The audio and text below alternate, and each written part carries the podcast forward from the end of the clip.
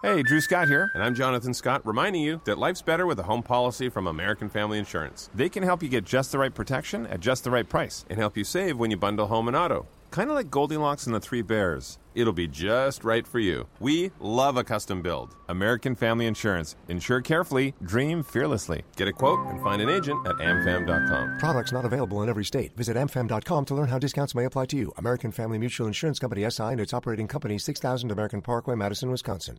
America has a legacy that has been hugely impactful on making democracy better. But we're no longer the leader on this. What is striking is actually how well the institutions of democracy in America have performed. Hi, everybody. I'm John Donvan, and this is Intelligence Squared US. And today, a debate about reputation, and not the reputation of a person, an individual, the reputation of the United States of America after January 6th, that appalling assault by American citizens against literally the very seat of American democratic government, the U.S. Capitol. Where does America's reputation stand as of today as a model of democracy to the rest of the world? Has that reputation survived? Was it there to begin with? Was it exaggerated? And can it be taken away by one president and civilians on a rampage? I have two guests with me, two debaters, who will examine these questions from what we know going in will be competing points of view. I, I want to welcome Kori Schake, currently at AEI, who has a distinguished career in government spanning the Defense Department and the State Department and the White House, and also Brian Klaas, a political scientist and host of the Power Corrupts podcast. Kori and Brian, thank you so much for joining us at Intelligence Squared. It's a pleasure. Thanks for having me. So, before we get started, I want to ask you a very short series of yes no questions, a little bit of a questionnaire just to stake out the ground we'll be covering and to find out early on where you agree and, and, where you disagree. So, just a yes or no to these four questions. You can elaborate on them later on. So, the first one comes just from a historical perspective. Here it is Has the U.S., not now, but at any time in the past, been seen outside its borders as a beacon of democracy that inspires imitation? Kori? Yes. And Brian? Yes. Okay, two yeses on that one. Now, a couple of questions in the does it really matter category. The first one is it in the interest of the American people for the United States to be seen that way around the world? Kori? Yes. Brian? Yes. All right, another does it matter question. Is it in the interests of the global community for the United States to be seen that way around the world? Kori? Yes. And Brian? Yes. And finally, Here's the question about the moment we are in right now, and it's the heart of the debate we're going to be having today in 2021, in this moment. Does American democracy have the resilience to continue standing before the rest of the world as a model of democracy? Kori? Yes. And Brian? No. All right, there's our dividing line. The yes no is on this question of whether, in this moment, American democracy can continue standing with the same resilience before the rest of the world as a model of democracy and an inspiration. So I, I want to get this started by giving each of you a few minutes to tell us the core of your argument. So, Kori, you are arguing yes, the US is a model of democracy for the rest of the world. And what's your argument? Take a couple of minutes with it, please. My argument is that the United States has never been a perfect democracy, has failed in enormous ways repeatedly and over time with the existence of slavery, uh, with Jim Crow laws, with the failure of Reconstruction, with the limits of female franchise, uh, with the requirement for the forcible integration of American schools there are a number of ways in which the United States has always been imperfect and failed. And yet, the aspiration to be a more perfect union is a big part of why the United States is a model. We're not good at having it right, we're good at getting it right. Um, the second argument I would make is that as shocking as it has been to see the president of the United States incite violence in a mob to try and prevent the peaceful transition of power, to try and prevent the counting of the electoral votes by the Congress. That's terrible. It's shocking. It's a very dark day for democracy in America. And we will have an enormous amount of work to do to steady, stabilize, and strengthen democracy in America. But I think there shouldn't be doubt that that's what's occurring and that the, the reaction of Americans to what the president has done will strengthen democracy in America. The third argument I would make is that as trying as the four years of Donald Trump's presidency have been for the United States, calling journalists enemies of the people, trying to cast into doubt the the electoral outcomes, the efforts to uh, corrupt election officials in Georgia and elsewhere. What is striking is actually how well the institutions of democracy in America have performed despite that enormous pressure. Journalists have not hesitated to do their jobs. Uh, elect, state electoral officials, secretaries of state across the country, Republican and Democrat, have exercised their offices with integrity despite enormous pressure from President Trump and his supporters. Uh, judges have have adjudicated the law, not their political preferences, in the 64 lawsuits that President Trump and his supporters have brought. The American military has reinforced its its subordination to civilian control and its its oath to the Constitution. And so, in closing, I would say that the way that American institutions of democracy have held in this authoritarian moment is cause for the United States as a model democracy for others. All right. Thank you, Kori Schake. And um, Brian Klaas, it's your turn to tell us your argument against the statement that's before us that the United States still stands in a resilient way as a model of democracy. Thanks. It's you know it's it's very depressing to make this case because I, I firmly believe in American democracy and I want it to be a model for the world. And I think the easy out here is to just focus on Donald Trump because he's such an emblem of everything that's wrong with American democracy that it's the easiest way to make this case. But there's a deeper problem that I'm going to make the harder case, which is that I think there's structural problems with American democracy that don't go away on January 20th when Donald Trump leaves the White House. So I think I think there's two aspects of this. The first is something that political scientists like myself, scholars of democracy, called input legitimacy or procedural legitimacy. That's a fancy way of saying how policy gets made in democracies. And I think that system is fundamentally broken. To put it in a simple context, Let's do a quick thought experiment. Let's imagine we poll 100 people from around the world and we say, You're going to design a democracy from scratch. How many of them would design the Electoral College? How many of them would design a Senate in which there's disproportionate representation for tiny states with people with extreme views? How many of them would put money as central to politics or make gerrymandering part of the system? This is not a system that you would design from the ground up. It's a system that's a holdover of a very long time ago in a very particular political moment in American history. And so that, you know, aspect of it I think is a very big problem. The electoral college for twice in twice in the last 20 years, the person who has won fewer votes has ended up as the president and we nearly had that for a third time in 2020. The influence of money in politics is insane, right? I mean, people are exercising enormous influence on political decision making simply because they have deep pockets. Gerrymandering is a huge problem. I crunched the numbers back in 2016 for the House races, and the average margin of victory in those House races was 37%.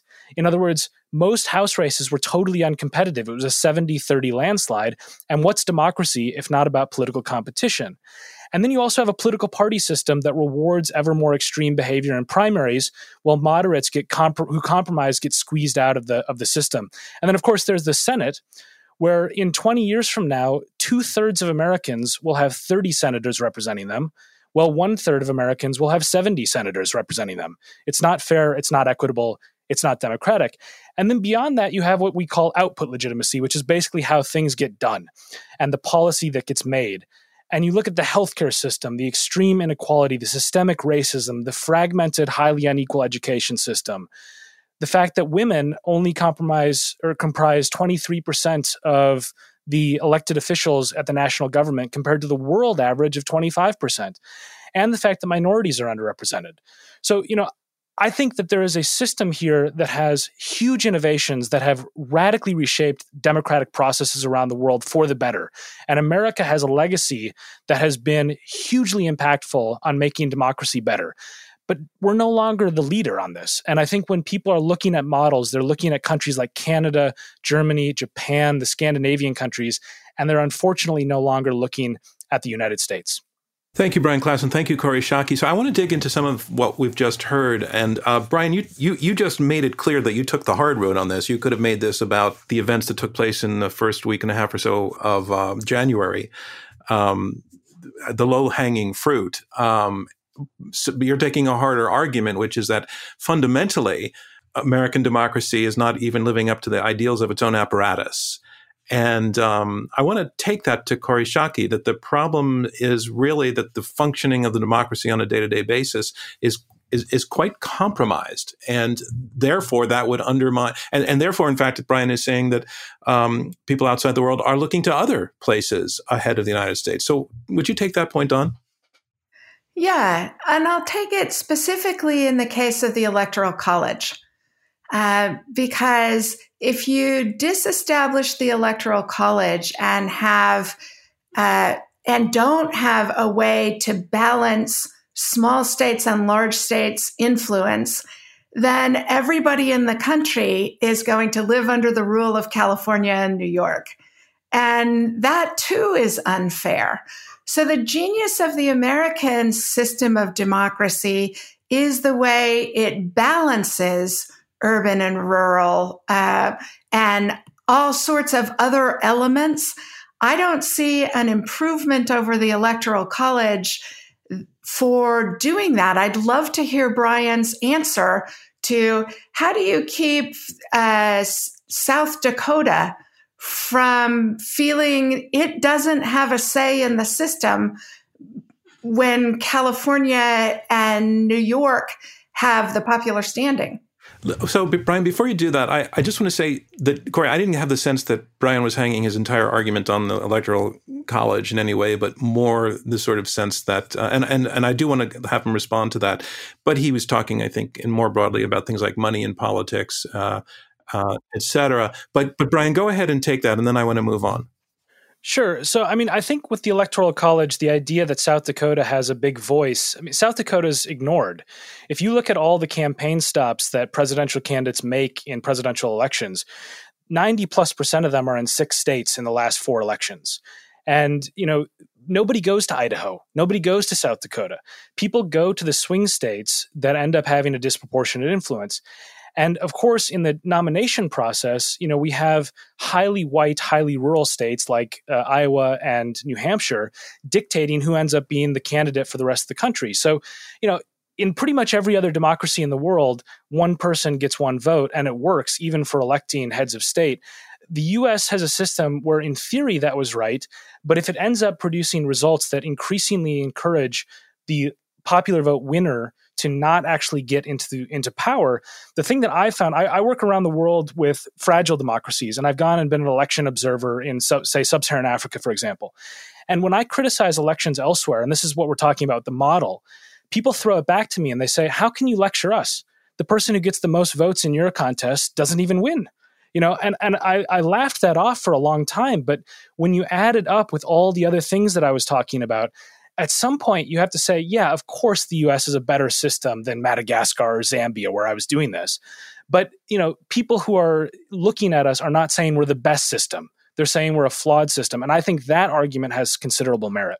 So, so we're a little bit in the weeds on this, and I think the weeds are an important place to be. They count, they matter. But I want to jump up a little bit, uh, a little bit higher, so we can sort of see the whole field that we're talking about here in terms of our reputation abroad. Um, I, I want to share my own experience in the 1980s and 1990s. I was a foreign correspondent. I was based in a lot of interesting places. I was I lived in Russia. I lived in the Middle East. I lived in Israel. I covered the Arab world. I covered Eastern Europe as it was falling apart. And the thing that really astounded me as a young man was that the image that we liked to promote about ourselves actually had real sticking power in the places that I went to. I just want to take a moment to bring in the voice of somebody who really captured that image that we had of ourselves. And this was Ronald Reagan making his closing Oval Office speech to the nation in uh, 19, uh, it would have been 1989. And the way he described who he saw who we are. I've spoken of the shining city all my political life, but I don't know if I ever quite communicated what I saw when I said it. But in my mind, it was a tall, proud city built on rocks stronger than oceans, windswept, God blessed, and teeming with people of all kinds living in harmony and peace. A city with free ports that hummed with commerce and creativity. And if there had to be city walls, the walls had doors, and the doors were open to anyone with the will and the heart to get here. That's how I saw it and see it still. So that was a, a, a vision of America put forth by Ronald Reagan that I think a lot of people found heartening. Certainly, there are many, many Americans who found it hollow. But what I found traveling the world at that point in places like refugee camps um, where where Palestinians were living after being expelled from from Israel uh, from the from the land that became Israel and and who even in my interviews with them would complain bitterly about the policy of Ronald Reagan and about the support for Israel that the United States provided would nevertheless say to me but we know the American people are good. We know it's a real democracy. We know the United States stands for freedom. And that that was held so deep uh, deeply by people who had reasons to, truly to be angry at the United States that it made a huge impression on me. And also in Prague, I stood with a translator who told me in 1989, we were standing outside the American embassy and she pointed to the flag and she said, for all of the years that we were under Soviet occupation, that flag gave us something to believe in. That was so powerful. And I, and to be honest, I felt pride and, and joy that we had that reputation in the world. And my question to each of you is was that naive? Was I be, being naive? Or was there something real about that standing that we had in the world? I'll go to you first for it, Kori. There was and is something real about that image. And it's not just about the structure of democracy in America and money and politics. It's about the United States being a country that cares about freedom in the world, that's prepared to put its sons and daughters on the line to advance freedom in the world. Uh, there are beliefs as a political culture that people have rights and they loan them in limited ways to governments for agreed purposes. Um, the the city on the hill that Ronald Reagan was talking about was a city of immigration and integration and one generation safely in the middle class and economic opportunity and dynamism. So we shouldn't so narrowly constrain the United States as a worthwhile cultural, economic, and political model to the narrow elements of how the machinery of our democracy functions because who we are as a freedom loving people, as a people who believe in individual rights and liberty is also a huge part of why that translator pointed at the flag, John. Brian? I, I, agree with most of what Kori said, and I and I think that you know the, the, the mythology of the United States, the image of the United States, is broadly correct. Although, of course, we whitewash quite a lot of things. I mean, you know, there was obviously U.S. sponsored coups in places like Iran and in Chile, et cetera, during the Cold War, where we de- where we deliberately and explicitly overturned democratic governments abroad. But those were obviously, you know, things that are are blemishes on an otherwise, I think, admirable system particularly in you know the last 50 years if we if we sort of zoom out to the post World War II era. And the US built the architecture of you know liberalism with a small you know the, the idea of democracy um, you know throughout the world in that post war era. My worry is that this that that blemish has overtaken the rest of the model and become the thing that most people now focus on when they look at America and and I you know I say this with a huge amount of regret because again I agree with Kori and I, I, feel proud to be an American, but for the last four years living abroad, the first thing that I have to basically convey to people when I open my mouth and they hear my accent is I'm not a Trump supporter, right? Because it's embarrassing. When when people are trying to size me up because I'm an American abroad, they're trying to figure out if I'm racist because that's the image they see with the Black Lives Matter protests and the killing of George Floyd from my hometown of Minneapolis. You know, th- these are things that have made a huge impact on how we're perceived around the world. And I was so utterly depressed when I assigned in my course, my undergraduate course, and I know this is a bit naive, but I assigned the, cl- the question which country poses the greatest threat to the liberal international order, the architecture of the system that sort of underpins everything we believe in with our uh, democracy and freedoms and all those things. And the most common answer was the United States. And, and you know it's not it's not that they're right. Obviously, I think that Russia and China and, and American adversaries pose a much bigger threat to the liberal international order and to the values we hold. But that was really really remarkable. Teaching students from Western Europe who look at us as something that's not just not to be desired, but actually an adversary in some in some circles. And the German public, for example, when you poll them, uh, you know, has similar views of the United States as they do Russia or China. The, the data shows this. So, you know, we have a cl- we have a massive cleanup job to do, and and I believe in the values. I believe in that in that sort of image of the city on a hill. But I don't think that's how people see us right now. So, so it's so interesting. You were talking about the the um, the ways in which the United States acted uh, in the past, which could would not be seen as consistent with support for democracy. I had made a list of myself myself of of dictators that the United States supported again during my reporting career. There was Marcos in the Philippines and, and Mubarak in Egypt and Somoza in Nicaragua and the Shah in Iran and Pinochet in Chile. All, the United States was taking part in all of those things and overthrowing elected democracies often or or resisting uh, supporting people who were pushing back against democracy. And yet and yet the image still stood that we were kind of, we meant well, we were often kind of the good guys. I think a lot of that stems from the way we treated our defeated uh, foes after World War II. But you're saying, Brian, that that balance, that that's that it that uh, dynamic by which even if we were doing stuff like that, we were still held in high regard has shifted. Am I getting you correctly that that now we, more weight is being given to the things the United States is doing that would be, appear to be undemocratic? Yeah, I, th- I think that most people saw us as consistent with some exceptions, right? That we we stood we stood for these values, we genuinely cared about them, but we had some blemishes, and and those were real, and, and we shouldn't we shouldn't pretend they didn't exist. But now I think that people only see the blemishes because of how prominent they are and how much of a of a pedestal Donald Trump has been on for the last four years, and how visible some of the festering wounds in American democracy uh, have been on display, rotting on display. I would argue. Um, for the last four years. So that's a really damning point that I want to take to Kori. So, Kori, again, n- neither of you is saying anything is absolute, that we've been all good or all bad. But what Brian is arguing is that the bad, I'm putting that in quotation marks, it's a very inaccurate term, but you know what I mean, has begun to be the thing that defines us more to people out there in the world. And I want you to take on that point that there's been a big shift, particularly in the last four years.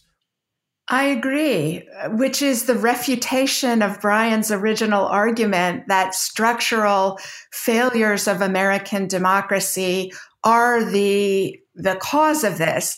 I actually think, you know, those things were not, the United States was seen as a model democracy when Barack Obama was president. And we were seen as an amazing thing that a black man could get elected president in the United States when in that black man's lifetime, blacks were not able to vote without fear in the United States.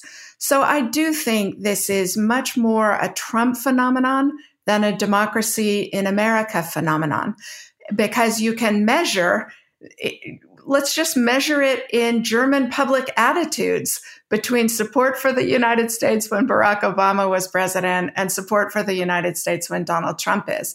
That's not to say that changes aren't worrisome and we have to push back very strongly on them, but I also think American democracy is pushing back very strongly on them. You saw it in the midterm 2018 elections, you saw it in the election of Joe Biden and Kamala Harris. And you see it in the way that civil society groups are hold government accountable, uh, journalists practice their trade with with impunity those are really important elements of American democracy. And I believe those elements are very strong and vibrant. And when President Biden takes office, um, you will begin to see those attitudes shift again uh-huh. because American democracy very often falters. But we also have the tools in our democracy to fix our problems.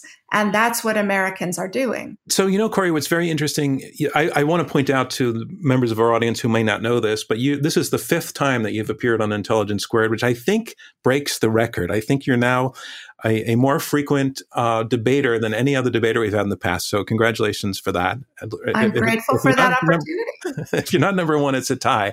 But it also means that we can quote things you've said in past debates. Um, and so you did a debate just at the beginning of uh, Donald Trump's administration where the language was, the resolution was Western democracy is committing suicide or something along those lines. And you were arguing in support of Western democracy. You, you said two things that were interesting. The first one was uh, in which you were talking about the one thing you that would make you worry about Donald Trump at that point from what you had seen, but you didn't think it would ever happen. Here's what you said.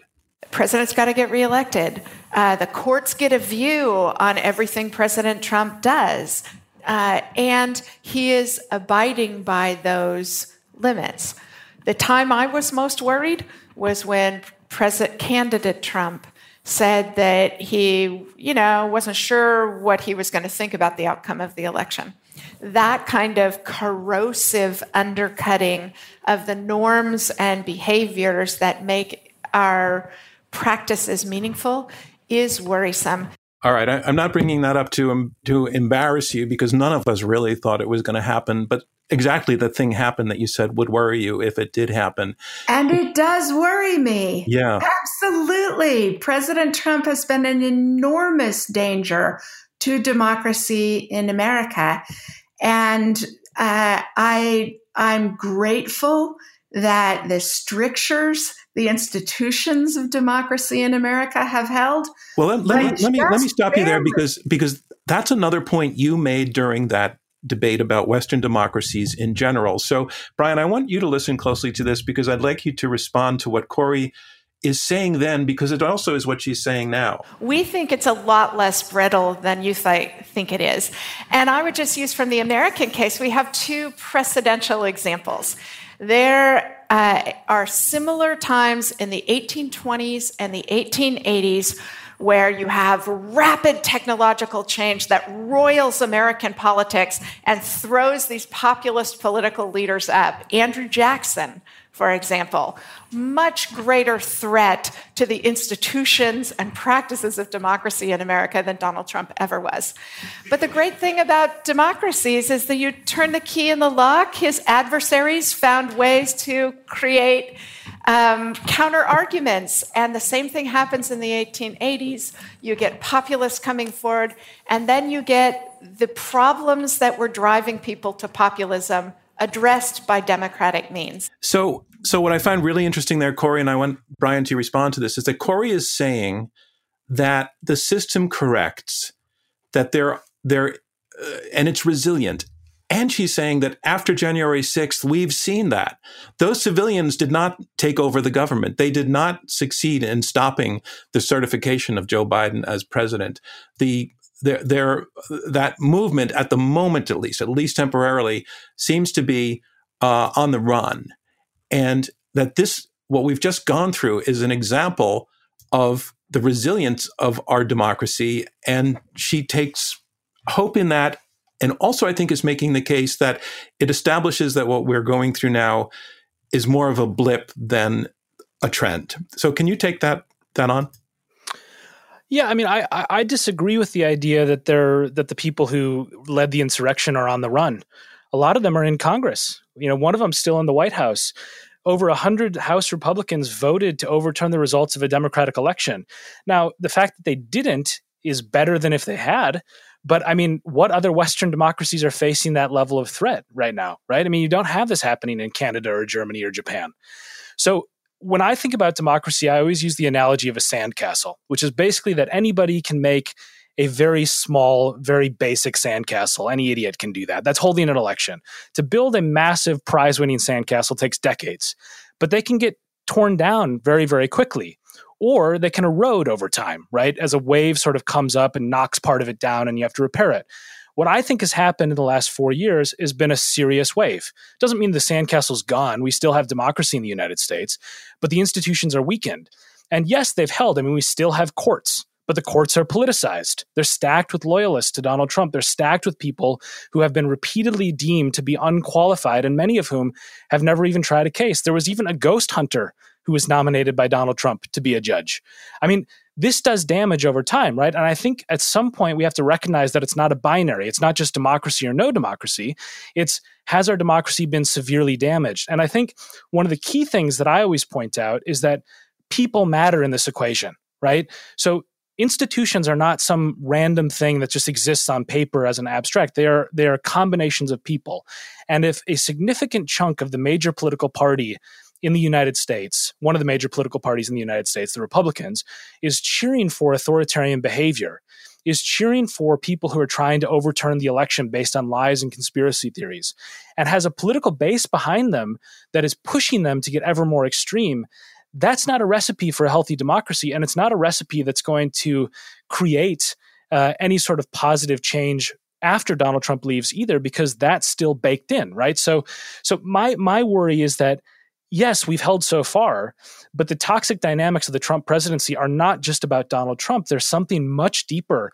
And I don't know how you put the genie back in the bottle of tens of millions of people who are conspiracy theorists, some of which support violent insurrectionists, and that they have significant representation in the halls of Congress, and that those people are putting uh, unqualified loyalists, partisan loyalists, into a system of rule of law, which is the bedrock uh, of democratic systems.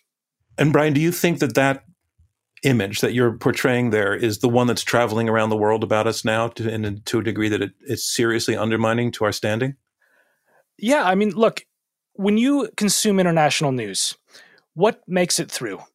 The things that make it through are the crazy Trump tweets, the crazy Trump behavior, the the, the things where you know crowds of people are chanting "lock her up," the things where crowds of pro Trump supporters are storming the Capitol and killing people. This makes it through. I mean, this is top news in the world everywhere.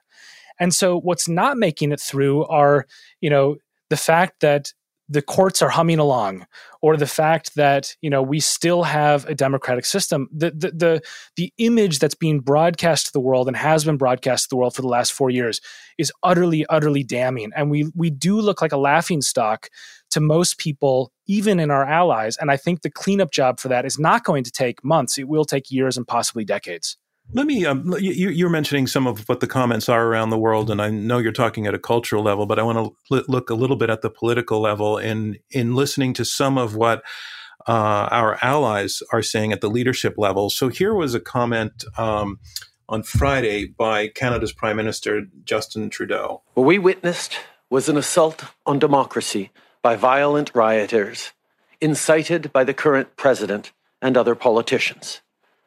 As shocking, deeply disturbing, and frankly, saddening as that event remains. We've also seen this week that democracy is resilient in America. So that was um, Justin Trudeau. And here is the British Prime Minister, Boris Johnson. All, all, my life, America has stood for some very important things an idea of freedom and an idea of democracy. And uh, as, you, as you say, as you suggest, insofar as uh, in, he encouraged people to uh, storm the the Capitol, and insofar as the uh, the president consistently has cast doubt on uh, the outcome of a free and fair election, I, I, believe that that was completely wrong. I think what President Trump has uh, been saying about that has been uh, completely wrong, and I and I un- unreservedly uh, encouraging people to behave in the disgraceful way that they did in the Capitol. And all I can say is I'm very pleased that the president elect has now been uh, properly confirmed, duly confirmed uh, uh, in office, and uh, and that democracy has prevailed. And this is Emmanuel Macron, the, the uh, French president. I just wanted to express our friendship and our faith in the United States. What happened today in Washington, D.C. is not America, definitely. We believe in the strength of our democracies we believe in the strength of American democracy. So, and Macron was doing that also in the context of condemning what had happened to, at the Capitol. And the reason I found all of these interesting, Kori and Brian, is that all three of them make the case that yes, the United States is the uh, a model of democracy, an important model of democracy, and all three of them say, and I'm glad to see that democracy prevailed, which I think Kori, kind of gives ammunition to your side from their perspective that uh, there was a challenge and the challenge was met. So, can you respond to to that? And I want to let Brian respond to some of that as well. So, uh, I will uh, give a little strength to Brian's side of the argument in acknowledging that yes, they all did s- express their relief that democracy prevailed, but they're also partly trying to strengthen the forces of democracy in the United States. And that's a measure of how worried they are by how close run the current success of democracy is in the United States. And it is very worrying. I, John, I, I take your point, which is that they are all acknowledging the United States is an important standard. This was a challenging test and the US has passed it. But that they are trying to push along the forces of structural democracy in the United States and put their shoulder to the wheel to help them actually also shows how much damage has been done. And Brian? Well, I'll, I'll play the same game and, and, go on Kori's side a bit here because, you know, I, I think that it's it's unequivocally true that the U.S. is the most powerful democracy in the world, and some of the some of the comments reflect that. Right, they're trying to sort of, uh, you know, be praising an ally that's very very important. But the reason they're doing that is because as the most powerful democracy in the world, which other country is going to actually put geopolitical weight behind democracy if not the United States? Right? I mean, we are in a global political battle, an ideological battle with China, for example and in the in the developing world, you know, even though the US's image has been tarnished, the US is the only real force that can push back against the Chinese model that has made major inroads in places like Southeast Asia, Sub-Saharan Africa, and Latin America. So, you know, while I lament the damage that's been done, it is unequivocally true that the as the most powerful democracy in the world that model must be fought for and it's why it's so important that biden tries to pick up the pieces and repair the damage because if it's not us who else will it be yeah, it's it's interesting you, you bring in China into it. Again, going back to my experience overseas, all the soft power imagery was was part of a propaganda war at that time between the United States and the Soviet Union, and the Soviet Union was constantly calling American democracy hollow, based primarily on uh, um, things like uh, poverty, homelessness, racism, and I, I'm seeing quotes from around the world now, again from adversaries or nominal, if not real adversaries, reacting to last week. So uh, this is uh, Konstantin Kosachev, who um, is the chair of Russia's uh, upper house's uh, foreign affairs committee, and he posted on Facebook. It is clear American democracy is limping on both feet. The celebration of democracy has ended. It has unfortunately hit rock bottom, and I say this without a hint of gloating. America no longer charts the, co- the course and so has lost all right to set it, and even more so to impose it on others. The government of Venezuela condemns the acts of violence, I'm quoting now, that took place today in Washington, D.C., and reminds that U.S. foreign policy constantly promotes these policies of aggression against legitimate democratic process worldwide. Iran's president this proves Western democracy is a failure, so he takes it beyond the United States to all of Western democracy because democracy is not really their thing. Um, this kind of goes to your point, Brian, that this is an enormous propaganda coup for the other side by being able to depict our democracy as enormously flawed. So, can you run with that a little bit? Yeah, I mean, we, we wrote the script for them, right? I mean, they've been trying to make this argument for a long time because, of course, their ideologies are bankrupt. They're authoritarian, and their their their abuses are, you know, they, they make the United States look like it's perfect in comparison. I, I think the problem, of course, is that China has seduced people. It has seduced countries to follow its path. And this myth that's made out of Chinese, the Chinese model, that if you just have our version of authoritarianism, you'll grow quickly and have no problems, has been one that you know self-serving autocrats in places like Africa have run with because it helps them too. They don't have to hold really competitive elections. They say we just need to be like China. But that's why it's so so important that we get this right because we need to be the, the, the, competitive model. We need to be the one that's winning that argument the way that we were in, in the 1990s after there was no ideological ter- alternative. And Francis Fukuyama famously called it the end of history because we beat the Soviet Union. We won the argument, not just vanquishing them, but also convincing people that liberal democracy was the way forward and the United States was the model for it. And you know, if if if we lose that argument with China, which you know on, on its merits we should never lose, but if we somehow manage to bungle that, uh, the consequences, not just for the U.S. but for the world, will be extremely dire. And you're you're absolutely right. The insurrection was a huge gift to propagandists in awful regimes around the world who say, uh, you know, how can they lecture us? And it doesn't have to be that way. But but but at the moment, um, you know, if we compare ourselves to as I say, some of these other liberal democracies in Western Europe, they're looking a lot better than us. They just don't have the might to actually promote democracy in the rest of the world the same way we do. Kori, um, we heard in the aftermath of what happened a number of people say, again, our leaders saying, "This is not who we are. This is not. This does not represent what America is." Which again, I think goes to our our own self image that we're the good guys um, we, the United States, are the good guys. And I, I heard an interesting pushback on that from Sam Sanders, who's an NPR journalist I respect, who has a podcast called It's Been a Minute. Um, I believe that's the name of his podcast. And he wrote a piece saying, no, that is us. And we have to stop. We have to stop pretending that what happened is not part of us. And he was interviewed about that on NPR. And here's a little, just a little bit of his argument. You know, I think that since this country's founding, America has been a country built on racial hierarchy and exploitation and subjugation. And a lot of that history is still present, and we don't want to talk about it or examine just how big of a factor race is in American life still in 2021. And flashpoints like the insurrection last week are just the latest chapter in a book that we've been writing for decades and centuries now. So, where I want to go with that question is to take up also the point that Brian was making in saying that, especially with the protest that took place after the death of George Floyd, um, that that was another one of these gifts that has has traveled to the world, to our adversaries, to our enemies, to tell a different story about who we are. We have that on top of what happened on January 6th at the state capitol.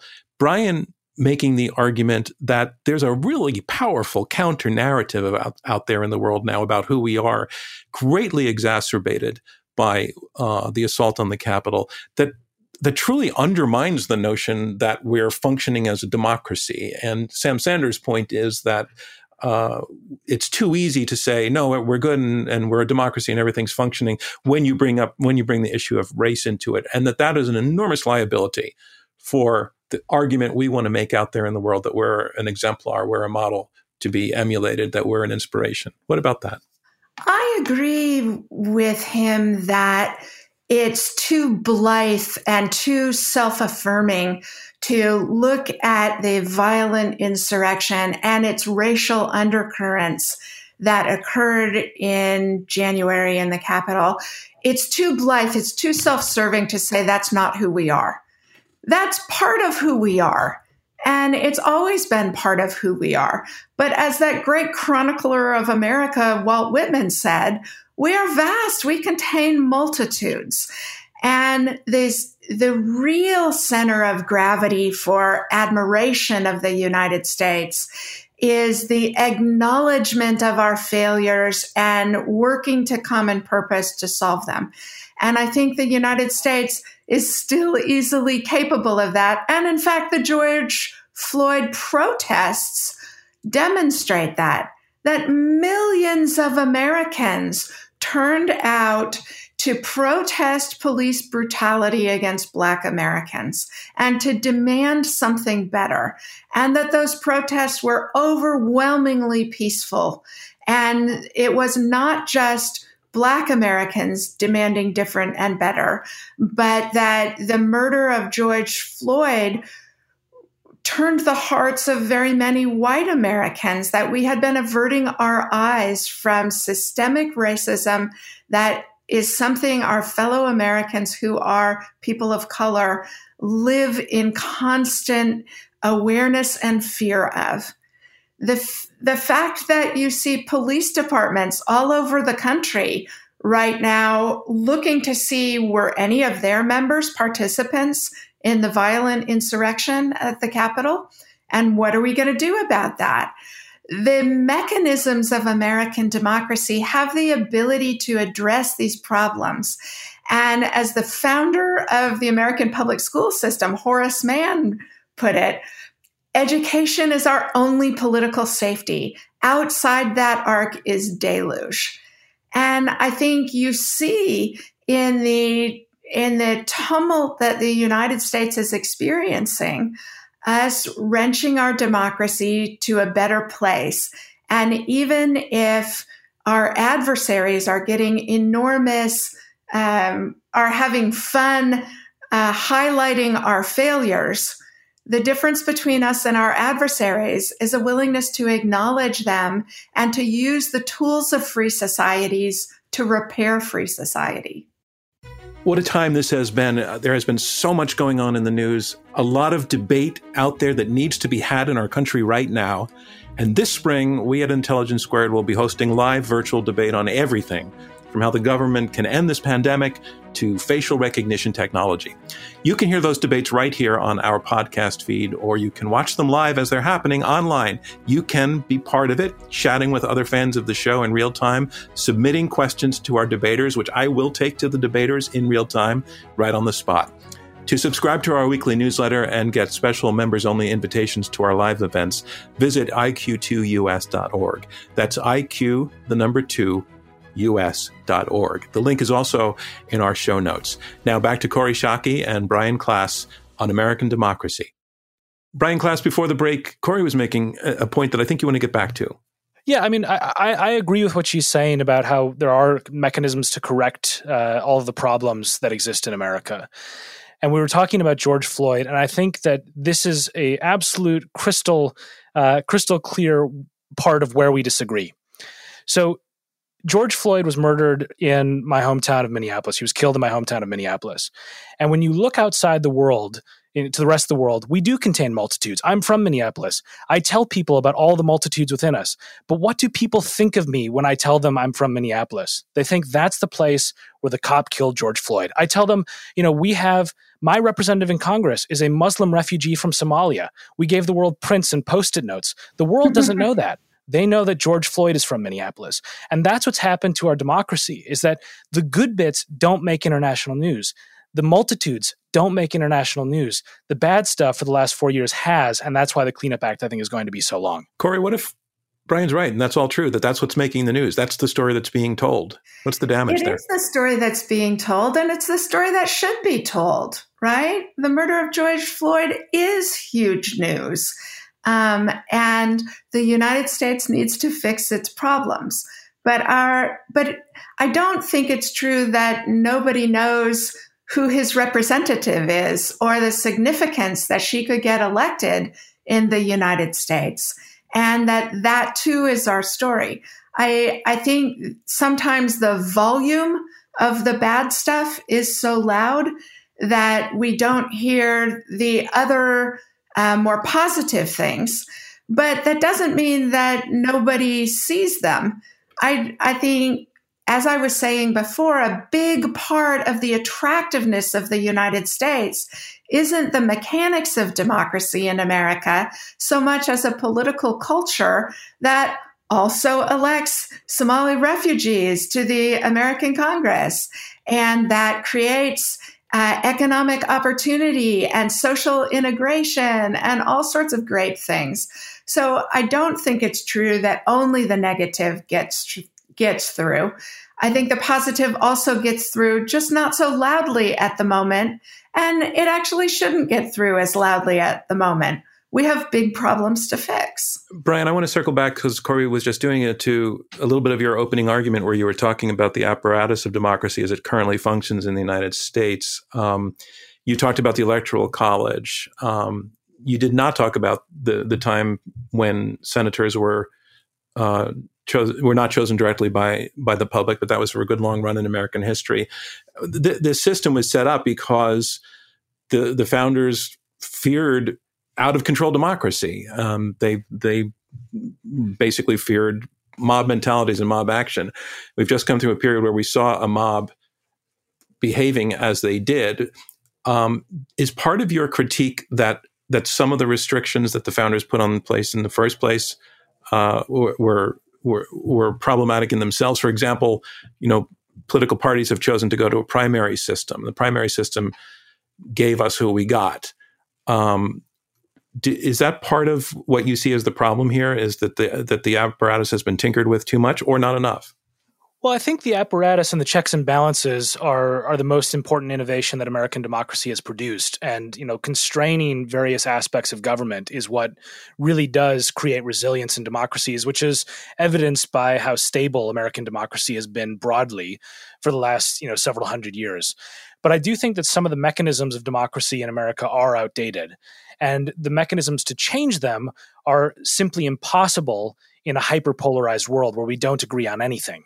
And so trying to get, you know, a constitutional amendment is, is basically impossible. I mean, th- think about the pardon power, for example, right? Written into the Constitution, nearly unlimited, nearly no restrictions on it. You know, if you tried to say, let's pass a constitutional amendment that the president cannot pardon himself or any of his, you know, family members or immediate criminal associates, most people in America, Republican and Democrat, would agree with that. Is that ever going to be enacted? Probably not, right? Because the mechanisms of reform are so difficult. Now, that has a positive, which means you don't have knee jerk reactions. But it also means that some of the things that are genuinely outdated about American democracy that have been updated in other parts of the world as democracies have evolved have simply been the same as they always were in the United States. And I think you know that that's one of the the real things that we're going to have to contend with is that I agree with Kori that that Obama the Obama era was a beacon of hope and a model for the for the world for American democracy. So it is partly about Trump, but also some of these long-standing festering wounds of American democracy are only becoming visible because of Trump. So they were papered over when things sort of worked and when we had the first black president and when other things were were moving in the right direction when you had a person who broke the system, as Donald Trump did, all of the broken things that already existed in the system were exposed for all to see. And that's why I don't think it's just about Trump. I think there's something much deeper there. Bottom line, do you think that we are sending out the message that the American public can be counted on to make wise choices through the processes that we have in place and that that message is enhancing our or or perhaps the opposite, the impression that we're giving as a functioning democracy. kori I'll go to you first on that. Well, um, you know, the United States isn't newly a country full of crazy people run by reckless politicians. Um, we have always been that to some extent. Anybody can get elected president in the United States if they catch the wave at the right moment. We have a very responsive political system. But we also have the ability, and that system fundamentally relies on the good judgment of Americans. And you, there's only so much you can do in the American political system to shield us from our own choices, as we're seeing in the Trump administration. But what you also see is the good judgment of the American public. If you think about the three uh, things, three policies that candidate Trump campaigned on restricting immigration, uh, that trade is bad for America, and that alliances uh, serve our allies and not us. President Trump's genius politically was asking first order questions. Why don't allies do more for their own defense? And Americans responded to that in 2016. But what you have seen in public polling by, for example, the Chicago Council on Global Affairs is American attitudes have shifted. And you see that shift reflected in congressional and presidential elections, where attitudes shifted hugely and Americans now that they have seen the President Trump's solutions to those answers to those questions in action, they've changed their minds and they want something different. And that's what makes me so confident that the apparatus of American democracy has the resiliency and the ability to solve our current problems. And Brian, on the same question. Well, I think I think that's where we disagree because the reality of the 2020 election is that if you put enough people to fill a football stadium uh, and change their votes, you would have Donald Trump get reelected, right? If they were in the right states. So, you know, we're in a situation where we very narrowly averted four more years of Trump. And, and, and, and to be clear, four more years of someone who showed himself to be over and over a racist, someone who didn't believe in the institutions of democracy. And the reason that he nearly won, despite losing the popular vote by around 7 million votes, I believe it was, is because of the institution that's archaic. So, you know, to, to my mind, we have a, a, compounding problem that uh, even when Americans, in their wisdom, make the right call, the institution can derail them. You know, most people want stricter gun control. They, they, they, don't, they don't want to ban guns, but they want some movement on gun control. The Senate has effectively made that impossible.